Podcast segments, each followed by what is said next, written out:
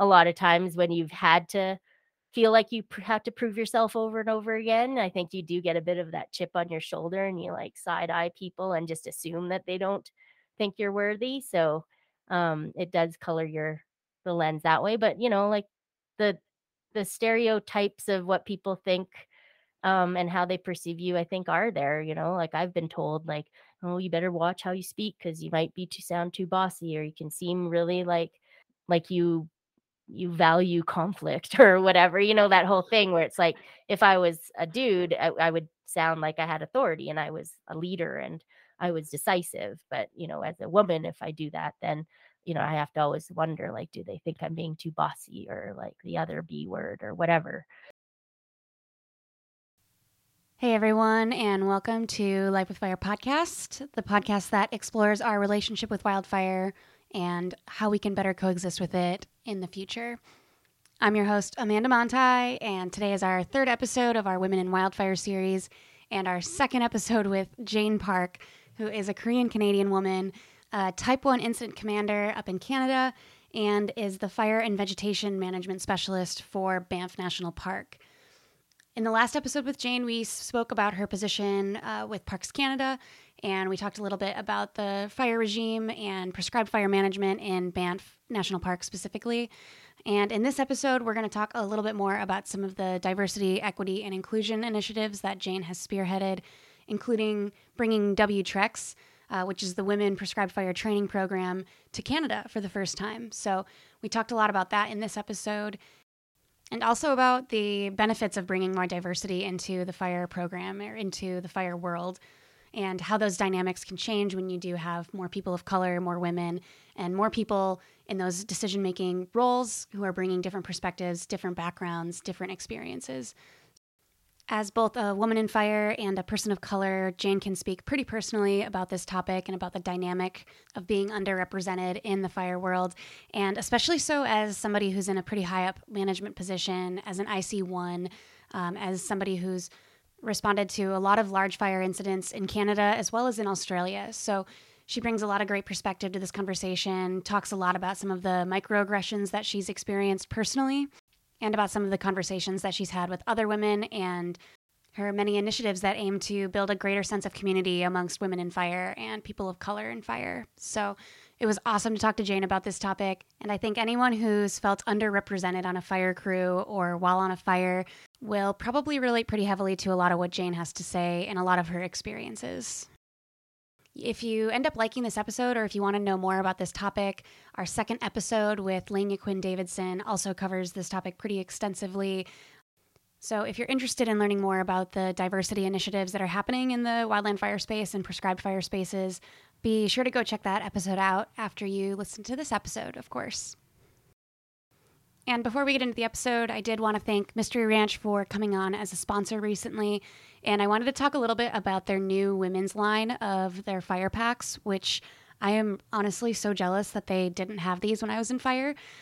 These new packs feature more ergonomic design for women's bodies, including narrower shoulder straps, as well as women's specific sizing and a chest strap that doesn't cause too much friction on our boobs, which is pretty cool, honestly. I'm not super familiar with who would do the pack purchasing for different crews, but if there are any FMOs or AFMOs or crew superintendents or crew bosses out there who tend to want to hire women, which should be all of you, then I would highly recommend buying a couple of these packs for the cash for this summer. I'm sure the ladies on your crew would probably really appreciate not having to customize their packs with the medium hip belt, but the small yoke and the super tightened down, kind of uncomfortable chest strap, etc., etc. So check that out if you're in a position to purchase fire packs this year. And of course, if you don't work in fire directly, or if you're not in a position to buy a fire pack specifically, Mystery Ranch offers a wide variety of other types of packs. They have backpacking packs, hunting packs, backcountry ski packs, briefcases, the whole nine yards. Anything you might need, they've probably got it. So I will include a link in this episode's show notes for both the women's fire packs as well as Mystery Ranch's general website. So go check that out. And thanks again to Mystery Ranch for supporting the podcast. I have one more quick thank you before we get into this episode, and that is for our two new patrons this week, Allison Deek and Doug Cote, who both supported the Patreon at the $15 and $20 tiers this month. So a huge thank you to Allison and Doug for the support. It's super, super appreciated. And if any of you are interested in supporting the Patreon, we will send you a Mystery Ranch goodie bag if you support at the $15 level, and a Life with Fire calendar if you support at the $20 or $30 level. All of the support on our Patreon goes towards continuing to support the podcast, especially as we work into a more weekly posting schedule and it becomes a little bit more of a thing and requires a bit more research, a lot more time interviewing folks and editing episodes and all of the associated tasks with putting this thing out every week. So I will throw a link to our Patreon up in the episode's show notes and appreciate any support that you guys can offer over there. All right, you guys are probably sick of me talking, so let's get into the episode. This is Jane Park with Life with Fire, and we appreciate you listening and hope you enjoy this episode.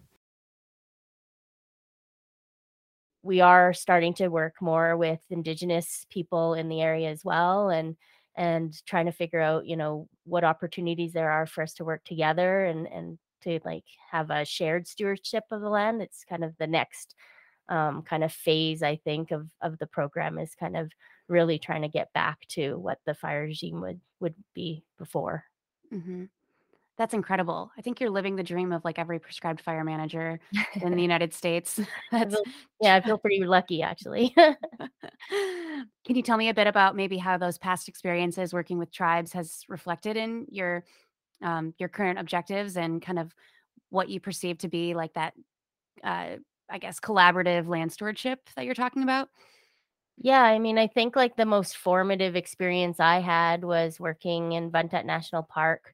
That national park was founded and created as part of a modern land claim agreement with the Vuntut Gwitchin First Nation and their government. And basically no management decision is made without them. So, you know, anything we wanted to do, whether it was about wildlife or emergency management or monitoring, every decision was made together. And, you know, some people who are used to the way things always are might say like, oh, well, didn't that take longer or isn't that cumbersome? And it just became natural.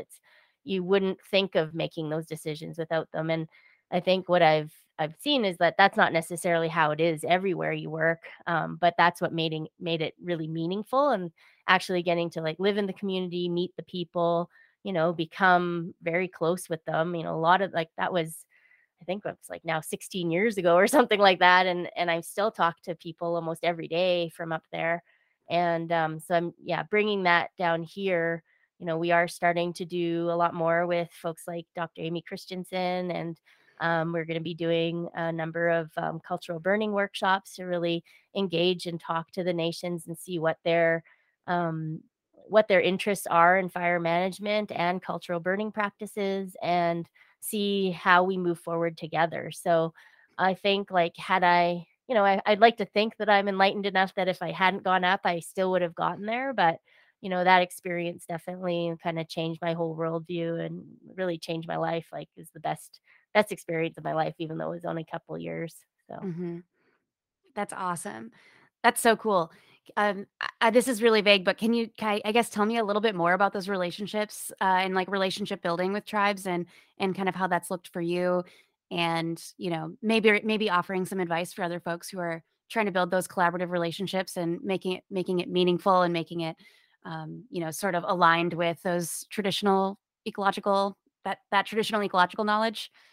That's a big question. It is. I love asking big questions. I think like for me, it all kind of boils down to like sincerity and honesty and like coming to the relationships like you would with anybody, just like to build relationships, you need trust. And so, you know, when we moved up there, you know, I'm a Korean Canadian woman. Nobody can see me on radio again, or not radio podcasts, I guess, but you know, like I grew up in Winnipeg in a big city and stuff, and my husband is Caucasian, and we just moved to the Arctic, and, you know, I think we moved with an open heart and just an open mind of like, we're just gonna be nice and see what happens. And the people up there are so welcoming. And like, as long as you kind of had any interest in learning about their culture and wanting to be their friend, you know, it was just easy. And as we became their friends, then the door started opening to learn more about their culture and like for us to share things. And, you know, I left there in 2007, I think.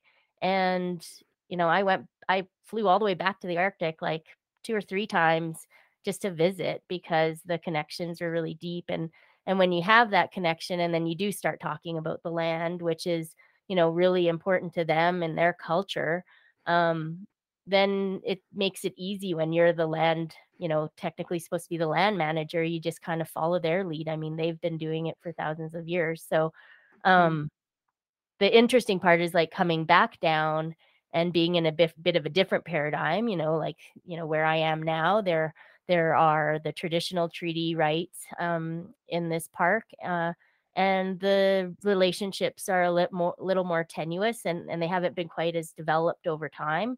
And so, you know, I think we just have to go into it, like when we're doing these workshops, with the same kind of like honesty, like this is what I don't know. This is what I think I have to offer. And let's just go together and see where we get to, is kind of my take on it. And we'll see how it goes. But I think when you approach things with that kind of attitude, then, you know, hopefully the sincerity is evident and like the intent is there. So, yeah.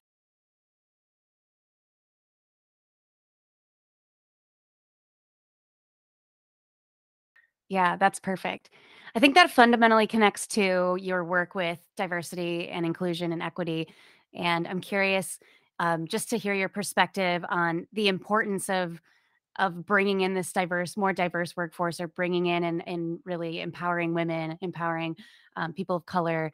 Can you talk to that a little bit, into your work in that realm? Yeah. I guess I could start it with like why I got to it. It like, yeah, it kind of didn't dawn on me. I am a first generation Canadian. I was born from immigrant parents who moved here in the 60s. And, you know, I'm very Korean, like in terms of my own cultural background. And it did really dawn on me as I kind of made my way through school and whatever. And I also think like sometimes, you know, back 20 years ago, a lot of people tried to just like blend in, like don't rock the boat, don't be overly different. You're already visibly different. So just try to, you know, wade through it all very gingerly. So don't draw attention to yourself.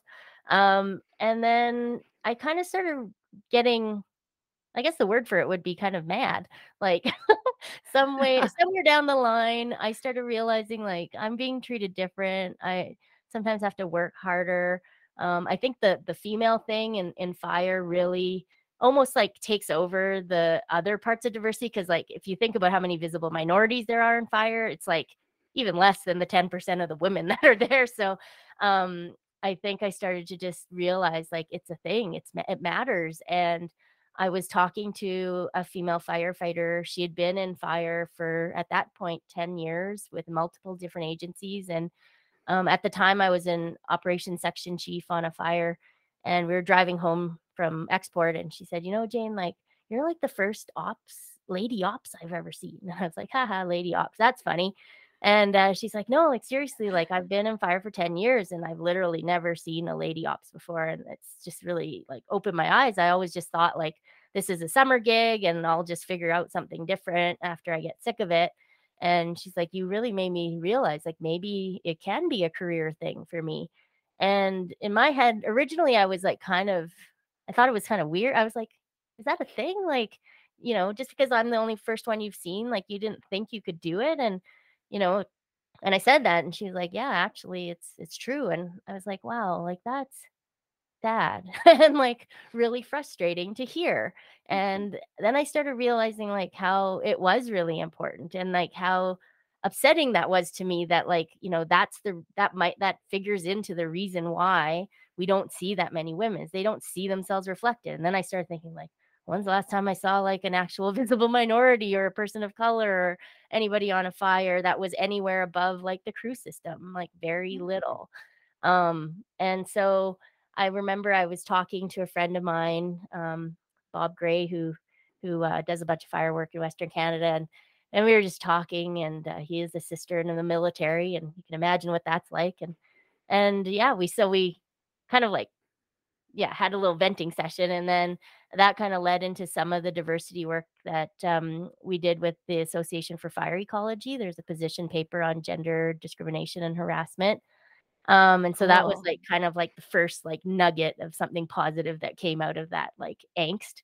And then soon I just started looking at everything through like a bit of that lens, like, you know, what else can we do? Like, I can't be the only one. She shouldn't be feeling like I don't want more people to feel that way. We need more people. So then, you know, I started doing some work internal to Parks Canada. We put together some training in diversity and harassment.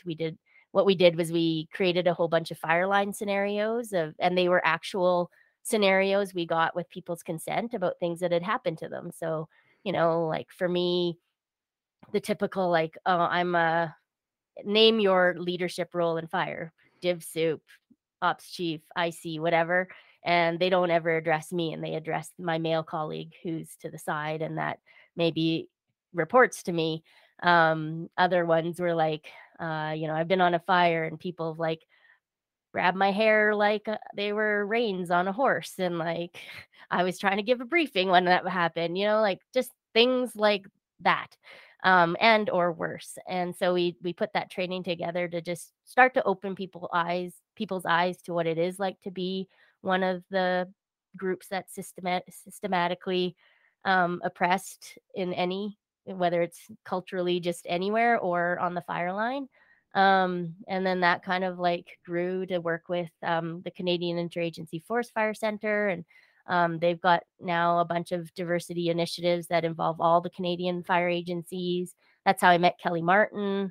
And yeah, like it just kind of kept blossoming. And then I think at a certain point, I was like, well, in my own program, I don't see a lot of like, I'm diverse, but I'm not, I can't be the only one. And so I started to kind of think like, why is that? And I started to, I think the big thing and the thing I like to tell people is like, things really changed for me when I started looking at my own biases. Like, you know, I was like, I'm a proud Korean Canadian woman, you know, how biased could I be? But I have biases. And when I started thinking about it, it's something you have to consciously think of, pushing back on to make sure that you don't have them, because it's really subtle. You don't feel like you have biases. And then all of a sudden you're like, oh man, I do. And I think once I started doing that, more diversity in my own program started happening. And then like people were kind of like, oh, Jane does a lot of stuff in that area. And then, you know, people wanted to work in our program. And so then all of a sudden I was like, oh my gosh, look at this like blossoming diversity. There's like more women working for me now. Like in the last few years, we had like 50% women on our fire crews. It, you know, it ebbs and flows, like people move on to different things, but yeah, like there's actually, it's noticeable when it's not diverse now, which is way different than before, where like you wouldn't even have thought of, nobody ever thinks it's weird when it's all just like white men on the job. But then when you start to see that it can be different, you're like, oh, wait, that's neat. And so, yeah, like it's kind of really been great. And like this summer, when we got deployed, I got deployed as an incident commander with our team to BC for the BC wildfires. And the fire we were on, it was the Inkameep fire down in Osoyoos and Oliver, BC. We had the pleasure of working with 100 men and women from Mexico that came as firefighters. And, you know, I was like, wow, like now we have even more diversity on this fire. But there was only 4 women that came with the group of 100. And we ended up doing this like cool photo with just all the women on the fire. Cause like with me as the incident commander, we had, I can't remember, I think it was almost over 50% of my incident management team was women. Plus we had these 4 women from Mexico, plus we had women on the cruise as well. And so we did this photo op with all the women, and the ladies from Mexico kind of pulled me aside and they're like, oh, you know, when we got here and we saw that it was run by a woman, we were so excited because, you know, they had to fight really hard to be able to come. Like they weren't, you know, they weren't chosen. They pushed and advocated for themselves to get there. But the interesting part was they said, you know, when we got here, we just thought like, oh, like in Canada and the US, like it's 50% women in fire. And like, I like had to apologize. I like laughed in their face. I was like, there's no, that is not how it is. I wish it was like that, but it is not. And so, you know, it's hard here too. And, you know, we had a pretty good conversation, and, you know, just on our way to walk to where we were taking that photo, like all the women were just talking about their experiences. And it was so cool. And we had a lot of the guys, both from Mexico and from the Canadian agencies, like there to take pictures for us. And like, it was such a great feeling, you know, like we're in the middle of this crazy stressful fire, and like to take a bit of a nugget like that and just show the people on that fire what it can be like, that it, you know, that there's just a different way of doing things sometimes, is pretty neat, I think. So empowering. I'm sure that was really empowering for the women involved as well. Mm-hmm, yeah, it was cool. Do you see, have you been able to recognize like a dynamic shift as you've brought more diversity into the park? Yeah, I think so. I think like what I've noticed is like with any kind of diversity, because it's like the diversity I'm talking about in my own program isn't just necessarily just, you know, having more women. We have had like magical visible minorities here and there, or people of color here and there. And, people from the LGBTQ2+ community, and people with disabilities and things. And I think what we've realized is that there really is like a lot of power in diverse ways of thinking, of diverse perspectives. And like, I've really come to appreciate like the people who are very different from me, because A, they're usually really good at things that I'm not, and vice versa. And so it's like this like puzzle piece or puzzle of like all these different pieces that fit together. And, you know, we're much stronger together than each on our own. So like if I had like 20 of me, I don't really think we'd be all that great, but having like, you know, like 3 of me and like 4 of that kind, and, you know, like it actually is really great. And you can see where you're missing out, you know, like see where the gaps are, because like, wow, I would never have thought of it that way or whatever. And yeah, like we're really, I think our program is much closer just personally with each other, because yeah, we just have a lot of respect. I love the people I work with. That is incredible to hear. It sounds a ton like when I was talking to Lenya about WTREX, and I know you're planning on doing a WTREX event. Before we get into that, though, I'd love to hear about some of your experiences as a Korean-Canadian woman. Yeah, it's definitely not without its challenges. I think like that whole like intersectionality of being a Korean woman, the Korean part almost, it almost is, like I said, almost secondary to the it's so already not that common for a woman to be there, that like the fact that I'm Korean is just like, oh my gosh, whatever.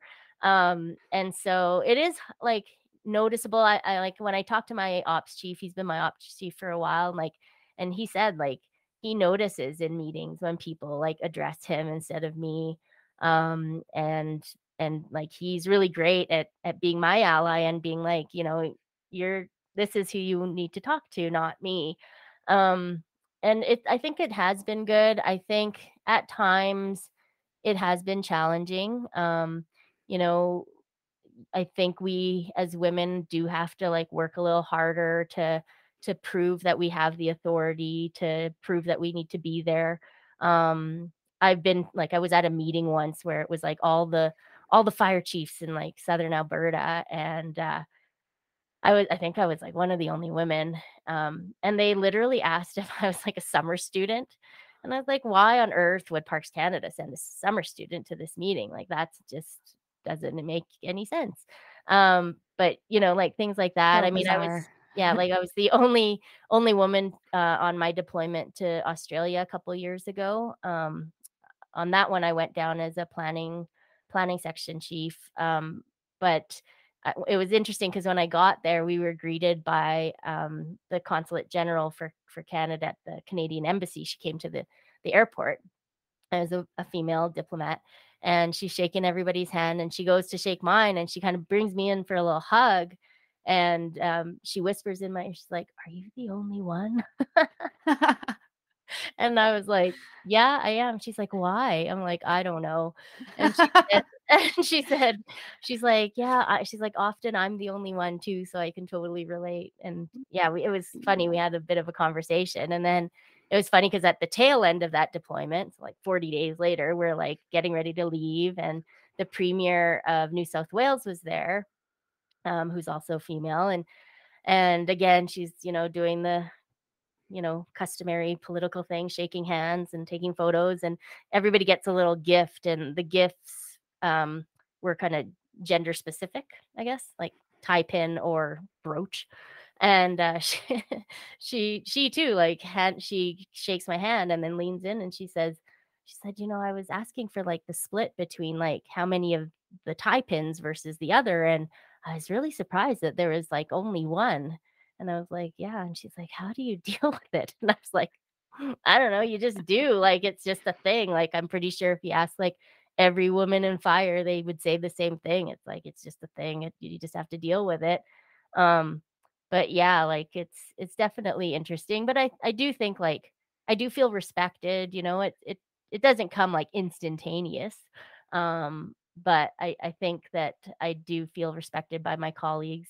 Maybe it feels like it took a little longer, and whether it did or not, I don't know. You know, I think a lot of times when you've had to feel like you have to prove yourself over and over again, I think you do get a bit of that chip on your shoulder, and you like side eye people and just assume that they don't think you're worthy. So it does color the lens that way. But, you know, like the stereotypes of what people think and how they perceive you, I think, are there. You know, like I've been told, like, "Oh, you better watch how you speak because you might be sound too bossy, or you can seem really like you value conflict," or whatever. You know, that whole thing where it's like, if I was a dude, I would sound like I had authority and I was a leader and I was decisive. But, you know, as a woman, if I do that, then, you know, I have to always wonder, like, do they think I'm being too bossy, or like the other B word or whatever. So, you know, it's an interesting journey, but I think, like, as things are changing, as more women are getting into it, you know, and just society's changing, like, it's just not okay for it to all look the same forever. I think it's just so much more empowering. Like, there's so much out there for us to do, and people are doing it. And there's like women doing amazing things, and, you know, people of color doing all sorts of things too. And I think that that's just gives you more energy to keep going, because sometimes it can get kind of rough. But I think, like, when you know that there's people dealing with it the same way, or who've made it through the other side, it kind of gives you that motivation to, like, okay, I can do this. Absolutely. All the more reason to, like, get women together, get minorities together, and to share stories. Because, like you said, with that conversation that you had in the truck with that other woman, it's like, sometimes it genuinely requires like telling your story in order for people to recognize that it's possible. And it's kind of wild, you know, like, yeah, you don't think something's possible until you see somebody do it that looks like you.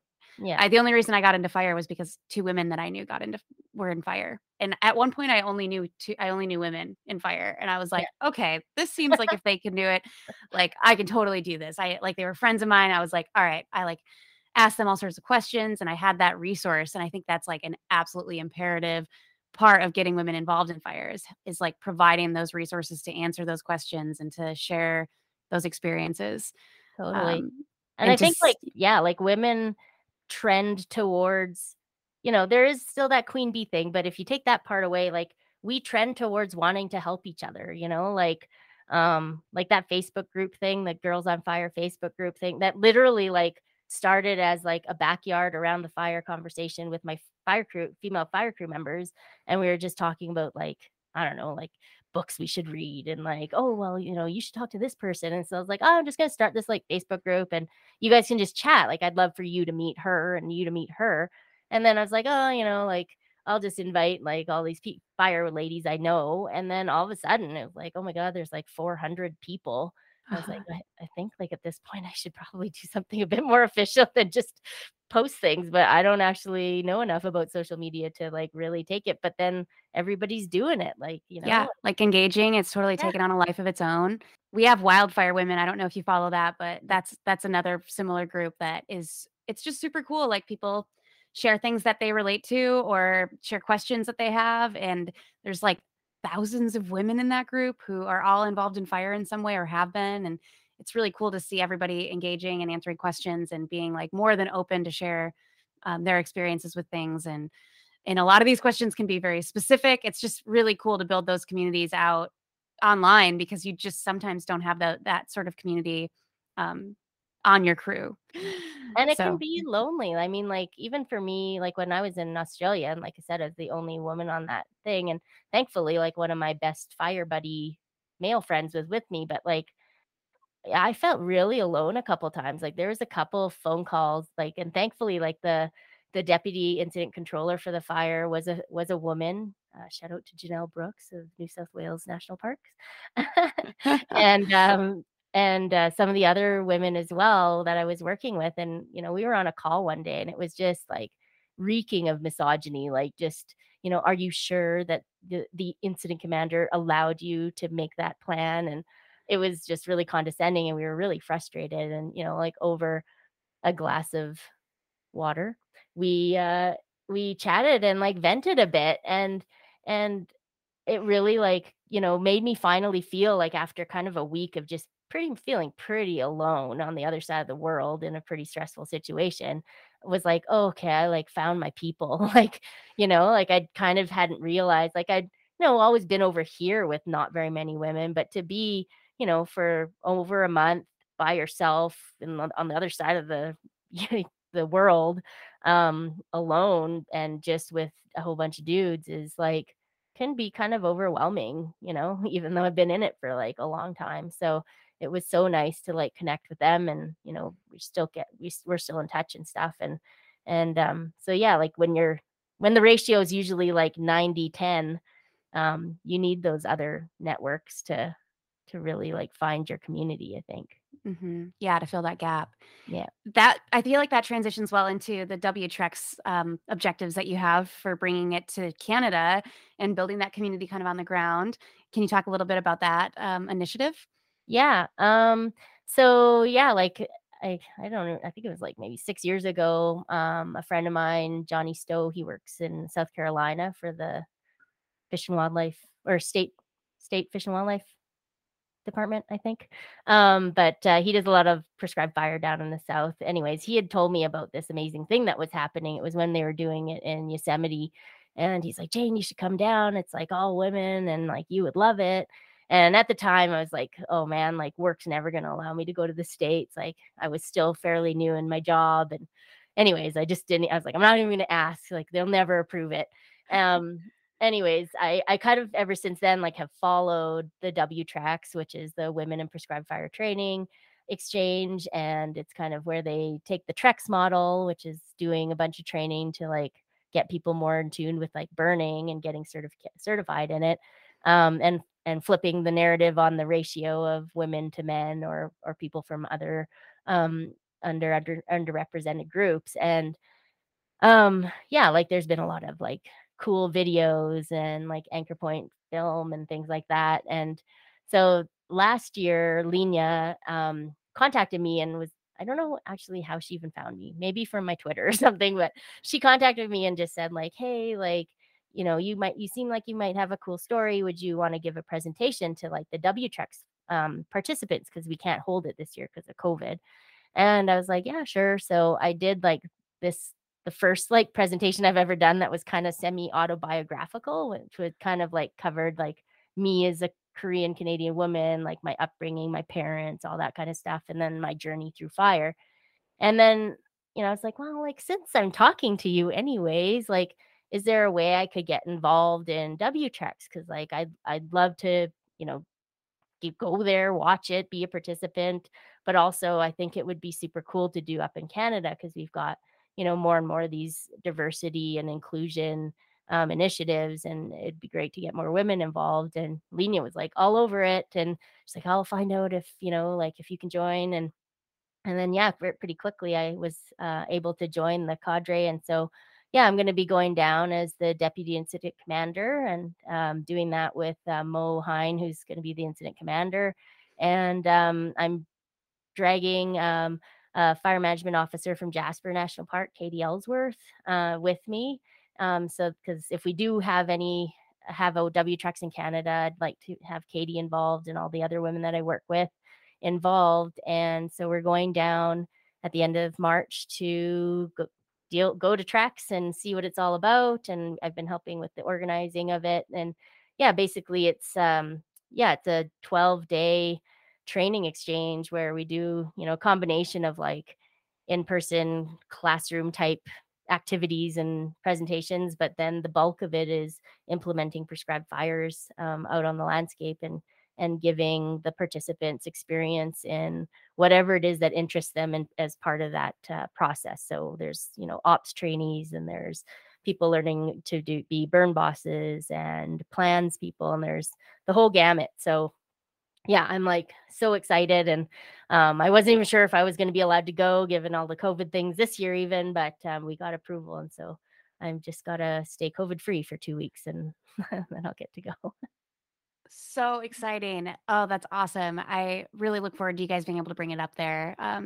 And like would love to come up and help or something. I am going up for a conference in Edmonton, a fire conference. Oh, I'll be there. I figured you might. I was like, this is like right in her neighborhood. I better ask in November. So yeah. Like whatever comes first, I would love to meet you in real life. Yeah, absolutely. And that's, if you have a little bit of spare time, it's only a few hours away from here. So you definitely come down here and check out what we do and stuff. But yeah, I'll be up there. So we'll get to actually see each other in person. Oh, I would love that.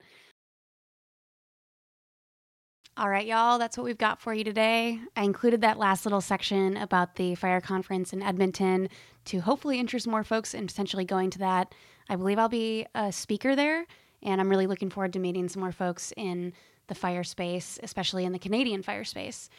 I will also be in Pasadena for the Fire and Climate Conference in May, so if any of you are going to be there, it would be great to link up and meet some folks in real life. After about 2 years of only doing Zoom interviews, I'm pretty excited to do some in-person interviews for the first time this summer. So if you're going to be there, let me know and we can hopefully link up.